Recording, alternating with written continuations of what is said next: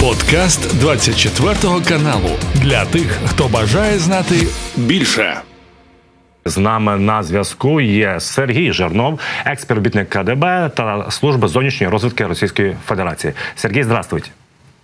Здравствуйте, Игорь, и привет всем нашим зрителям.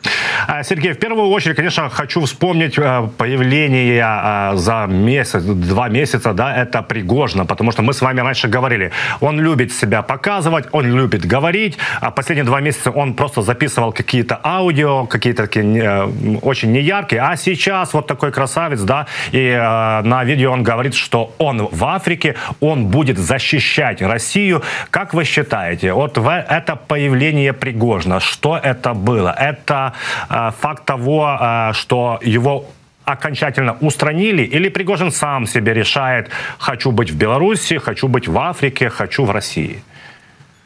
Во-первых, это было признание того, э, той важности, которую имеет ваш 24 канал и другие каналы э, российского YouTube, и, российского, и украинского YouTube, и украинского телевидения. Потому что мы э, в наших, в наших интервью, я вас постоянно говорил, что пока Пригожин не запишет вот такой стендап перед камерой, я не поверю, что он живой и здоровый, что он находится на свободе, что он не убит, что он не сидит и так далее. И вот, наконец, он записал и чем доказал, что он смотрит наши каналы и оценивает, э, значит, то, о чем мы с вами э, говорим. Это нам очень приятно услышать, и я думаю, всем нашим зрителям тоже будет очень приятно. На самом деле то, что он записал, меня пока что не удовлетворило. Да, это лучше э, того, что было до сих пор. Лучше, безусловно. Все-таки он стал перед камерой и чего-то там записал. Но здесь много возникло опять проблем. Во-первых, он говорит, что он записывает это интервью при жаре 50 градусов.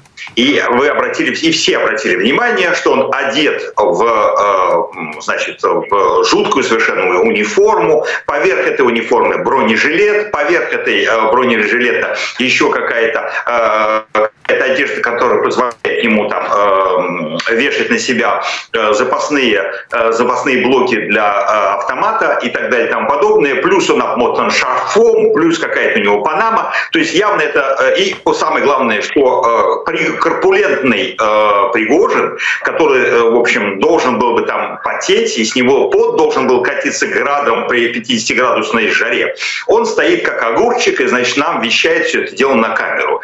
Это, это в это мало верится уже. Раз. Во-вторых, в Африке, в той Африке, в которой он снимает, у него э, пасмурная погода в это тоже очень э, слабо верится, э, что при, э, что, во-первых, в Африке, э, в такой э, экваториальной Африке, в пустыне, э, может быть, э, при 50-градусной жаре, э, значит, какие-то там тучки, то есть явно там не голубое небо и не палящее солнце. Это два. И самое главное, то, что он сказал, э, э там нет ни одной привязки по времени. Он не, не назвал никакого, абсолютно никакого факта, который бы сказал, что да, вот это записано было там 22 августа, потому что да, 21 он, например, не упомянул саммит БРИКС, он не упомянул там еще какую-нибудь там армию 2023, да, он мог бы сказать, что вот Путин э, по-прежнему еще вокруг него ходит там Шойгу, э, отставки которого я требовал, и вот на армии 2023 это был бенефис Шойгу, где он выступил там с речью, а Медведев, наоборот, совершил государственный переворот, потому что ослушался Путина и не приехал на отечественном автомобиле, а приехал на автомобиле страны НАТО. Вот если бы Пригожин сказал это, все, все вопросы были бы сняты. Но Пригожин сказал э, такой текст обтекаемый, который мог, бы сня, мог быть снятым год назад, два года назад, даже пять лет тому назад, даже десять лет тому назад. Поэтому пока что меня это пригожинское видео не убедило ни в чем. А, Сергей, итог этого видео, вот вы сейчас хорошо его проанализировали, это то, что а, Пригожин дальше э, исполняет то, что ему делает то, что ему говорит Кремль, он полностью стал ручным это итог либо, э, что э, в Кремле э, пытаются нам, значит, успокоить нас и сказать, что с Пригожиным ничего не происходит, все нормально. Вернее, они пытаются успокоить не нас на самом деле, да, потому что через нас они пытаются успокоить пригожинцев, то есть Вагнер, которого разогнали, который разоружили и который уничтожают теперь целенаправленно. И по этому поводу, чтобы вагнеровцы не взбунтовались, не пошли снова опять на Кремль, на Москву, теперь уже освобождать Пригожина, и требовать отчета, где он и чего, значит, нам дают постоянно какие-то вбросы, чтобы успокоить, что Пригожин живой, здоровый, что он по-прежнему в обоими, что вот теперь он уехал в Африку, и что в Африке он решает значимые задачи, с одной стороны. И с другой стороны, Путину было выгодно вот именно это видео, потому что мы понимаем, что в эти дни проходит саммит БРИКС, на который Путин не поехал, не мог поехать, туда поехал Лавров, опозорился, кстати, с, прямо при сходе с э, самолета в аэропорту, где он попытался сделать селфи с артистами, э, которые, значит, ему изображали традиционные африканские танцы. Потом он, значит, сообразил, что вроде как-то не так, ушел и долго-долго сел в машину, хотел уехать, а потом долго сидел из этой машины, кстати, опять западного производства, это был Мерседес, вот, э, наблюдал все это дело, и это работало против, против Путина. Но вот Пригожинская история работала на Путина, потому что саммит БРИКС в Южной Африке и Пригожин в Африке. Значит, вот две темы, которые пересекаются, которые друг дружку э, поддерживают. Путин, э, значит, на этом саммите БРИКСа выступил э, с коротенькой речью, речью там 15 минут, в которой, в общем, ничего значимого не сказал, за исключением вот чего. Он назвал, назвал цифры взаимодействия со странами БРИКС. Мы знаем, что с Китаем товарооборот Российской Федерации э, в прошлом году э, примерно 200 миллиардов э, долларов. И Путин сказал, вы знаете, у нас вырос товарооборот со странами БРИКС до сумасшедшей совершенно цены и говорит 230 миллиардов, в которых 200 китайских миллиардов а на Индию, Бразилию и Южную Африку приходится всего 30 миллиардов. Причем мы знаем, что на самом деле эти 30 миллиардов – это товарооборот с Индией. Таким образом, с Бразилией и с Южной Африкой практически ничем э, Российская Федерация не обменивается. А с Индией, к тому же, мы знаем, и с Китаем, что этот товарооборот не в долларах, то есть он исчисляется в долларах номинально, да, а на самом деле это в юанях и в рупиях. И Российская Федерация не знает теперь, что ей делать прежде всего с рупиями, потому что на рупии нельзя ничего купить, кроме как в Индии чего-то. А в Индии нечего купить, потому что чаю на 30 миллиардов – это опиться Российской Федерации на 200, э, на 200 лет ближайших.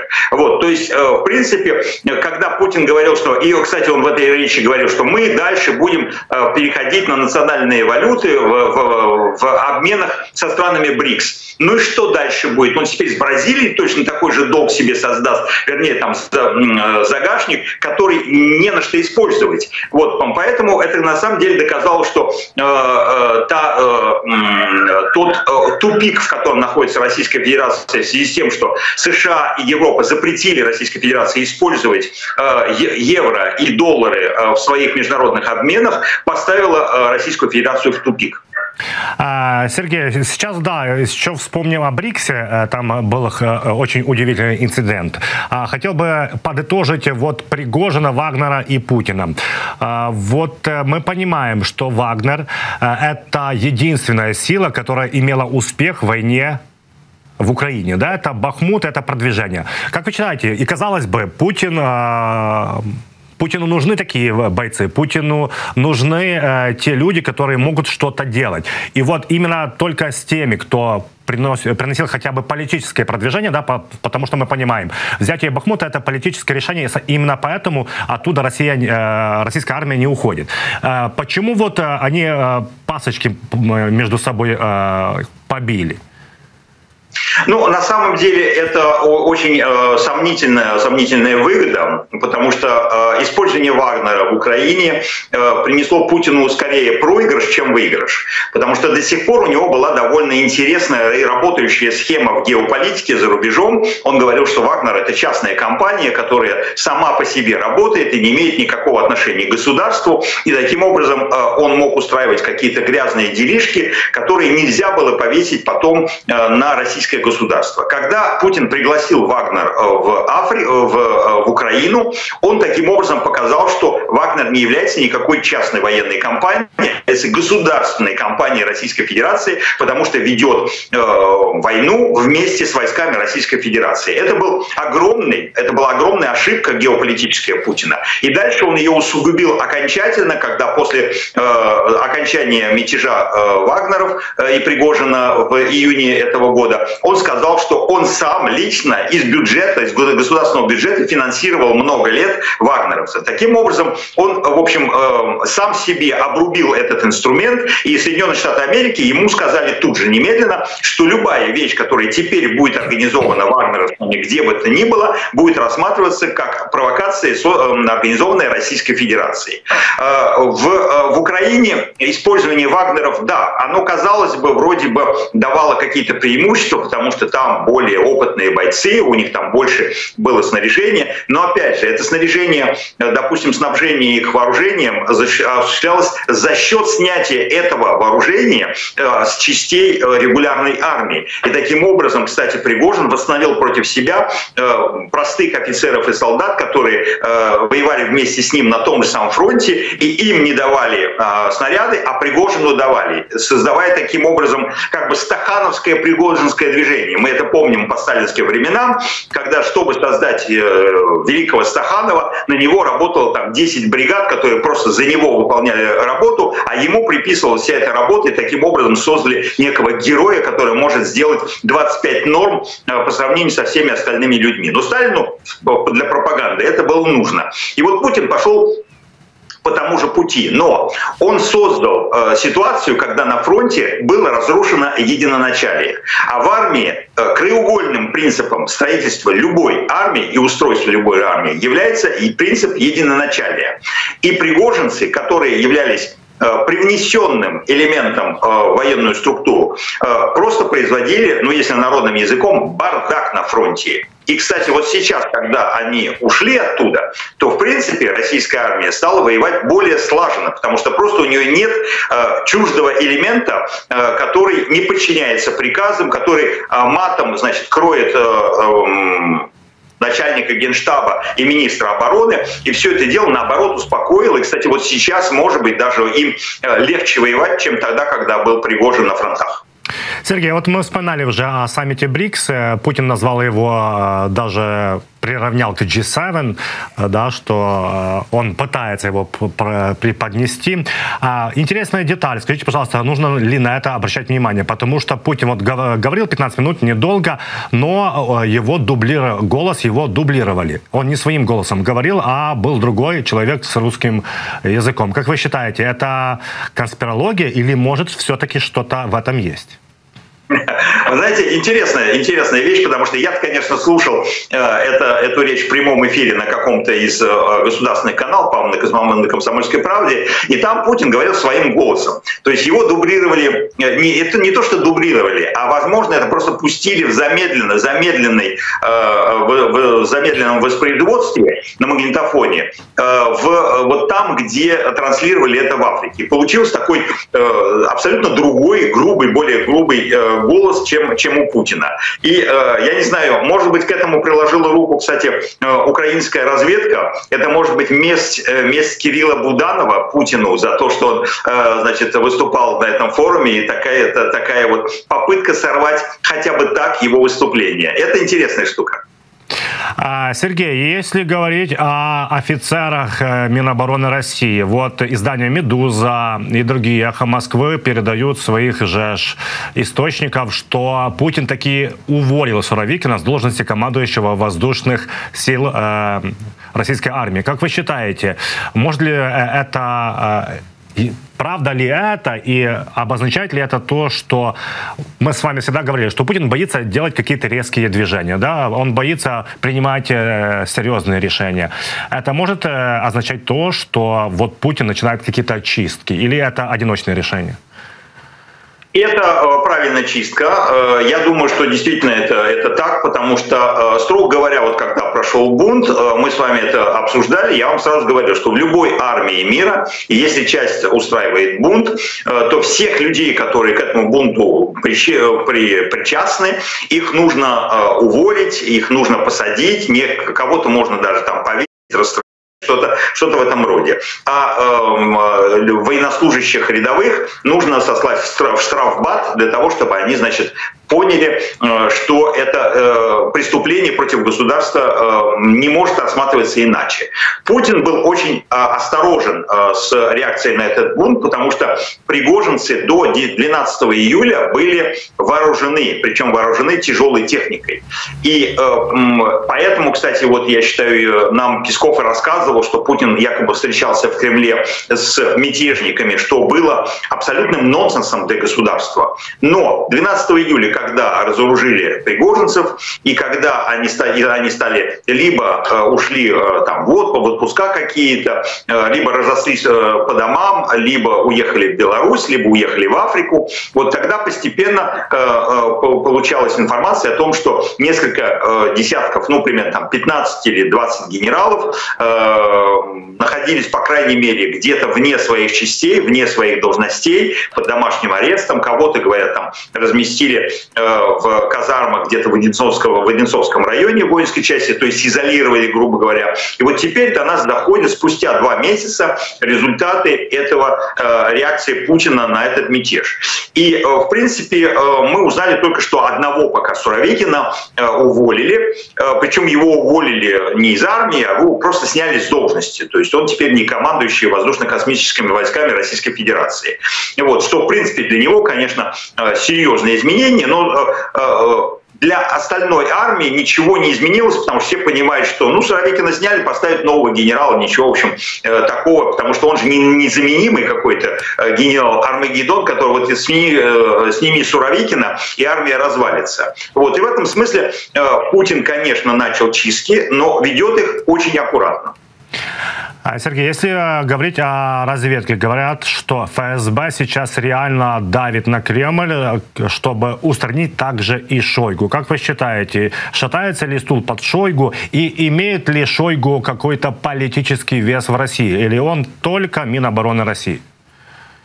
Я думаю, что это и ПСО, э, потому что, э, наоборот, за последние два месяца мы э, видим наглядно картинку укрепления аппаратного и государственного и, значит, Шойгу. Да, потому что он съездил с государственным визитом практически в Северную Корею, представлял, значит, Путина на их победоносном празднике, там у них по поводу, значит, выигрыша якобы в Корейской войне 53 года, хотя мы знаем, что там никто не выиграл в этой, в этой войне.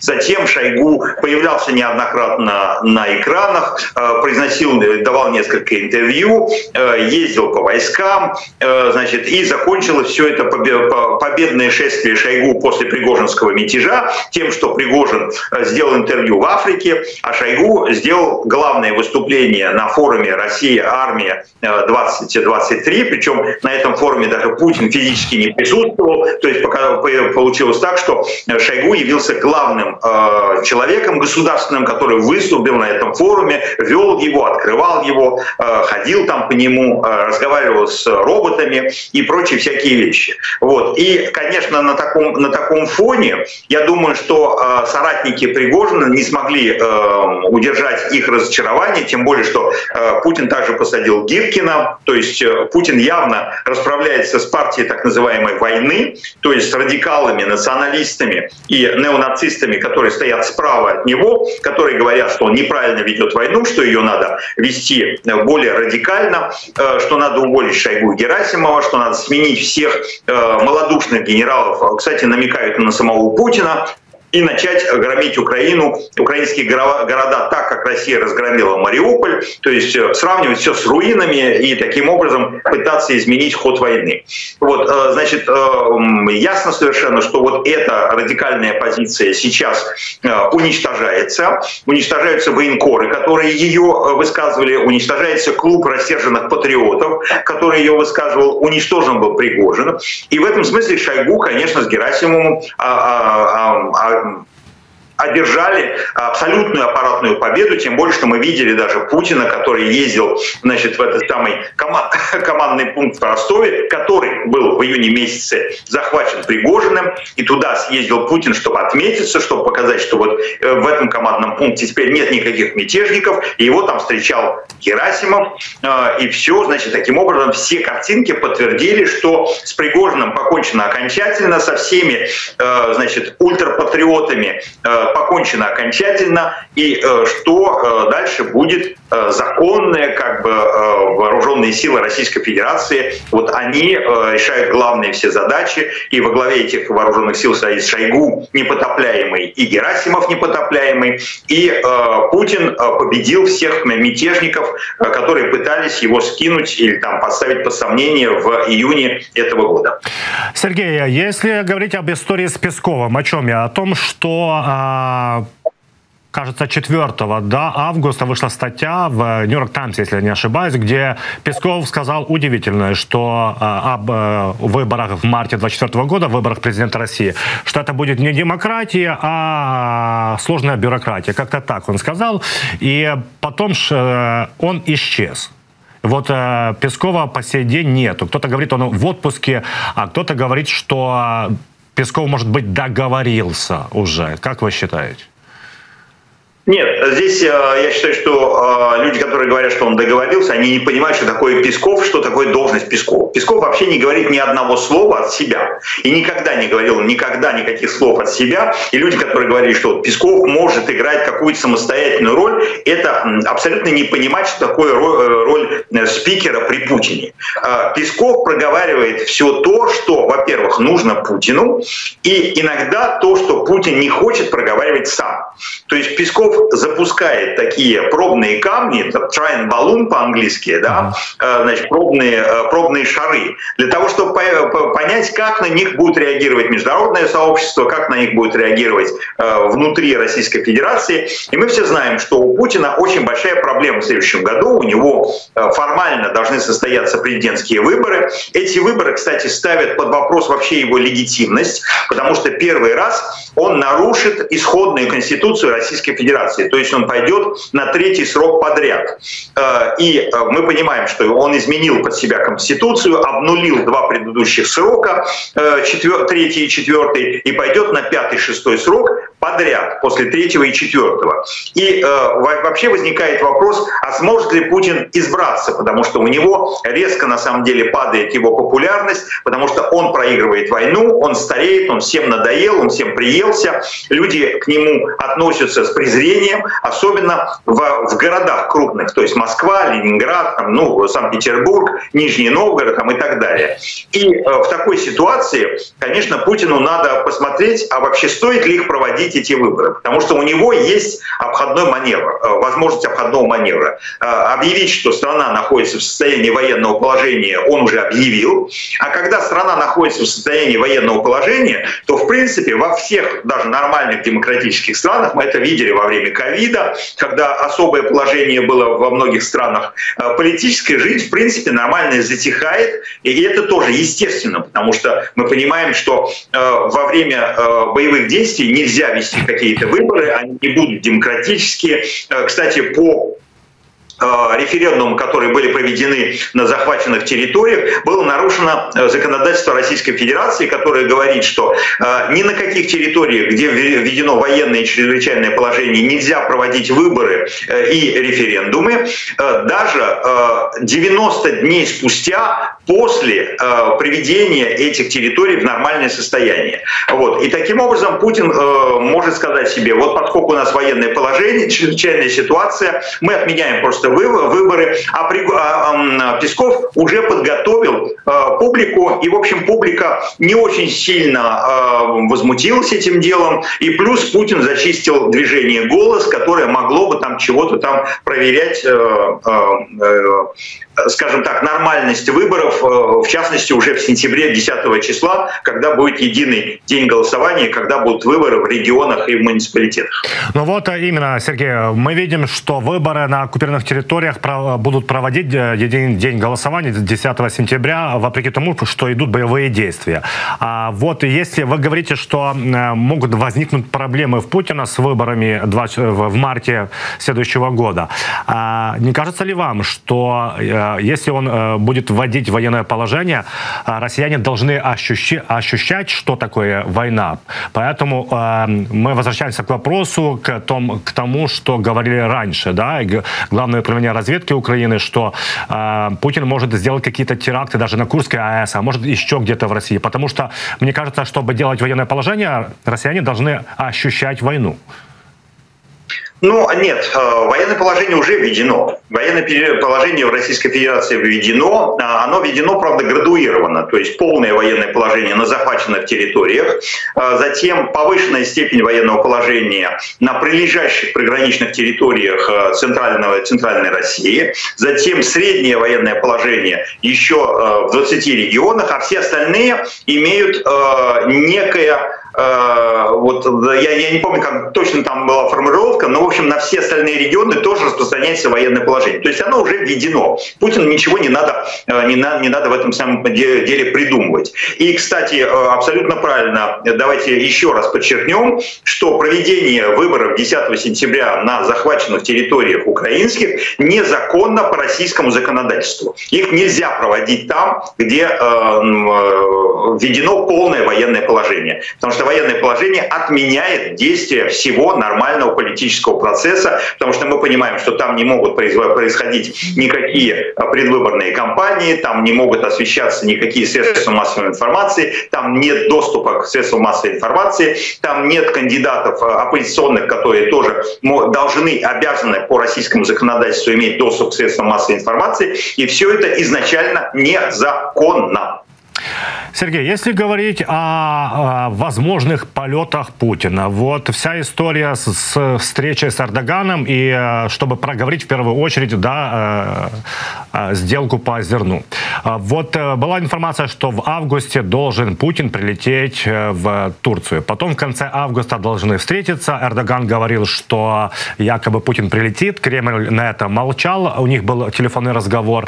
А вот сейчас уже турецкая канцелярия Эрдогана говорит, что, скорее всего, уже в сентябре Эрдоган прилетит к Путину. Как вы считаете, Путин реально боится лететь? И почему он боится? Потому что э, Турция член НАТО, потому что есть ордер Международного криминального суда, или он физически боится просто лететь? Путин физически боится лететь, э, и Турция страна НАТО, с которой Путин он говорит, что он ведет войну со, всей, со всем блоком НАТО, и таким образом ехать, лететь в страну НАТО ему, в общем, не с руки. Э, поэтому, строго говоря, с политической точки зрения он лететь к Эрдогану не может.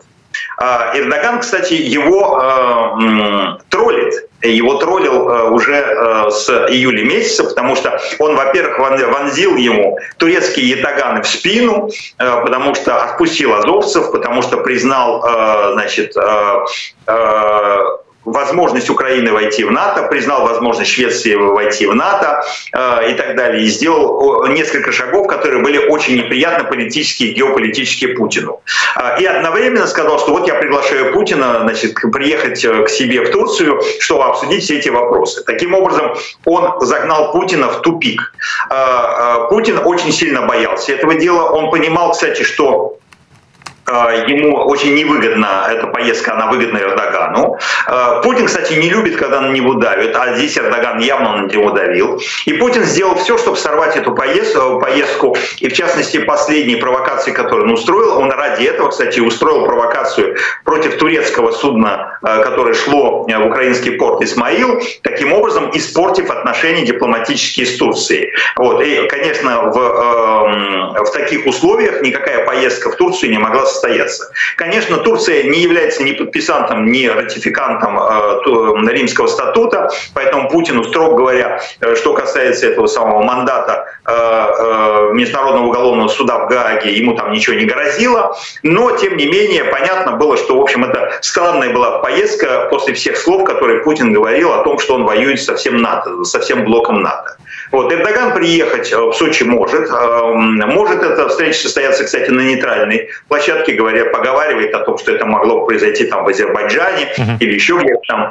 Вот, э, то есть в этом смысле э, площадок-то много. Э, другое дело, что эм, ни одной стране нет смысла встречаться для того, чтобы просто ради встречи. Потому что на таком уровне э, должны быть подготовлены какие-то соглашения и документы, которых пока нету. И самый главный документ, которого пока нету, это возвращение России в зерновую сделку. То есть вот если бы Россия вернула зерновую сделку, тогда Эрдогану и Путину имел бы смысл э, встречаться, потому что тогда бы они подписали вот это возвращение России в зерновую сделку, было бы что показать. Потом, значит, Турция предложила Путину выход э, некий из этого э, тупика тоже геополитического. И она сказала, давайте мы с вами с Катаром и с вами э, другую зерновую сделку. Это будет зерновая сделка с Россией, э, потому что, в принципе, Турция ведь подписывала отдельно зерновую сделку с Украиной и отдельно с Россией. Не было э, сделки, подписанной между Украиной и Россией. Ну, да. Поэтому здесь с точки зрения международного права никаких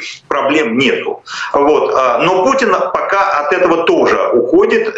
И уходит почему? Потому что если будет подписана зерновая сделка напрямую с ним, то у него отпадет самый главный аргумент, который он говорил, что вот, э, значит, мы не можем подписывать зерновую сделку с Украиной, поскольку не удовлетворяются наши условия э, по разблокировке наших э, санкций против нас. А если с ним подписана напрямую зерновая сделка, то какие санкции, если с тобой подписана сделка, и ты можешь экспортировать свою сельскохозяйственную продукцию через Турцию куда-то там в, затем в Индийские океаны, в бедные страны Африки и Азии. Вот. И поэтому Путин сам блокирует это решение решение, а без принятия какого-то решения смысла никакого нет встречаться ему с Эрдоганом, а Эрдогану, а Эрдогану с ним. А вот, Сергей, именно то, что хочет э, Кремль и Путин, потому что якобы было а, два обращения генсека ООН Гутерреша, и в втором письме якобы он написал, что он не против того, чтобы эм, в зерновой сделке будущей э, Россия тоже э, продавала свое зерно и какие-то там еще удобрения или что-то. Мы видим, что не совсем э, это интересует Путина, оказывается. Ну, а, ООН в этом смысле, а, у нее такая очень расплывчатая позиция, потому что она говорит, вот, мы там боремся с голодом там, и так далее и тому подобное. То есть, в принципе, э, Гутерреш здесь выступает и нашим, и вашим, и нашим. Но самое главное другое. Самое главное, что не ООН объявляет санкции против, э, против Российской Федерации, а это западная коалиция объявила санкции. И от Гутерреш написал такое письмо, от этого позиция западной коалиции не поменяется. Вот. Э, а э, в принципе, конечно, Гутерреш пытается, значит, чего-то там Путину, Путину помочь, э, но Путину ведь не хочется на самом деле никаких этих сделок. Ему, мы, мы же понимаем, что Путин всегда, когда он устраивает какие-то международные договоры, главная его задача это замутить воду. Это просто создать напряженность, в результате которой у него появляются какие-то дополнительные возможности для э, маневра. Сергей, напоследок, вот стало известно, Анджей Дуда, президент Польши, на встрече с своим коллегой э, сказал, что э, якобы Россия начала перебрасывать тактическое ядерное оружие в Беларусь. Э, как вы считаете, это какое-то будет обострение? Это э, Россия и Беларусь пытаются запугать Запад? Запугается ли Запад от этого? И мы же знаем, есть Калининград, там тоже могли стоять Искандеры, это тоже ядерное оружие. Э, эти все маневры от России, это исключительно исключительно, чтобы, как говорю, запугать Запад? Ну, это старая уже история, потому что об этом было объявлено давным-давно. Путин об этом объявил там в апреле месяце э, или в, марте месяце э, прошлого э, этого года, что в, в начале июля это оружие будет переброшено. Они, кстати, с Лукашенко подтвердили оба, что оно уже переброшено. И здесь я думаю, что вот это заявление Анджея Дуды, это больше заявление, которое призвано э, показать напряженность в Западной Европе э, именно со стороны Польши, э, потому что э, до этого Польша играла на том, что, значит, в Беларуси находятся вагнеровцы, которые могут, по словам Лукашенко, устроить провокации против Польши, Литвы, Литвы и Латвии.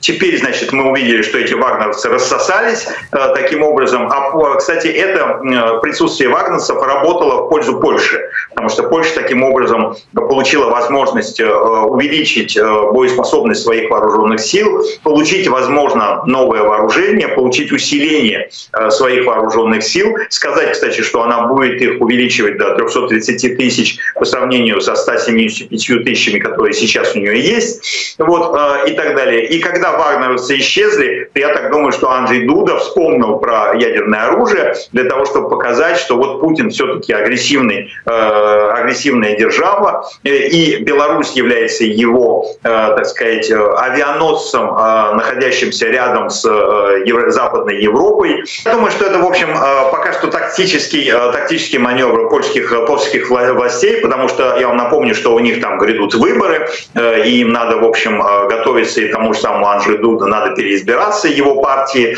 Вот, и поэтому я так думаю, что это еще и внутренняя повестка польская.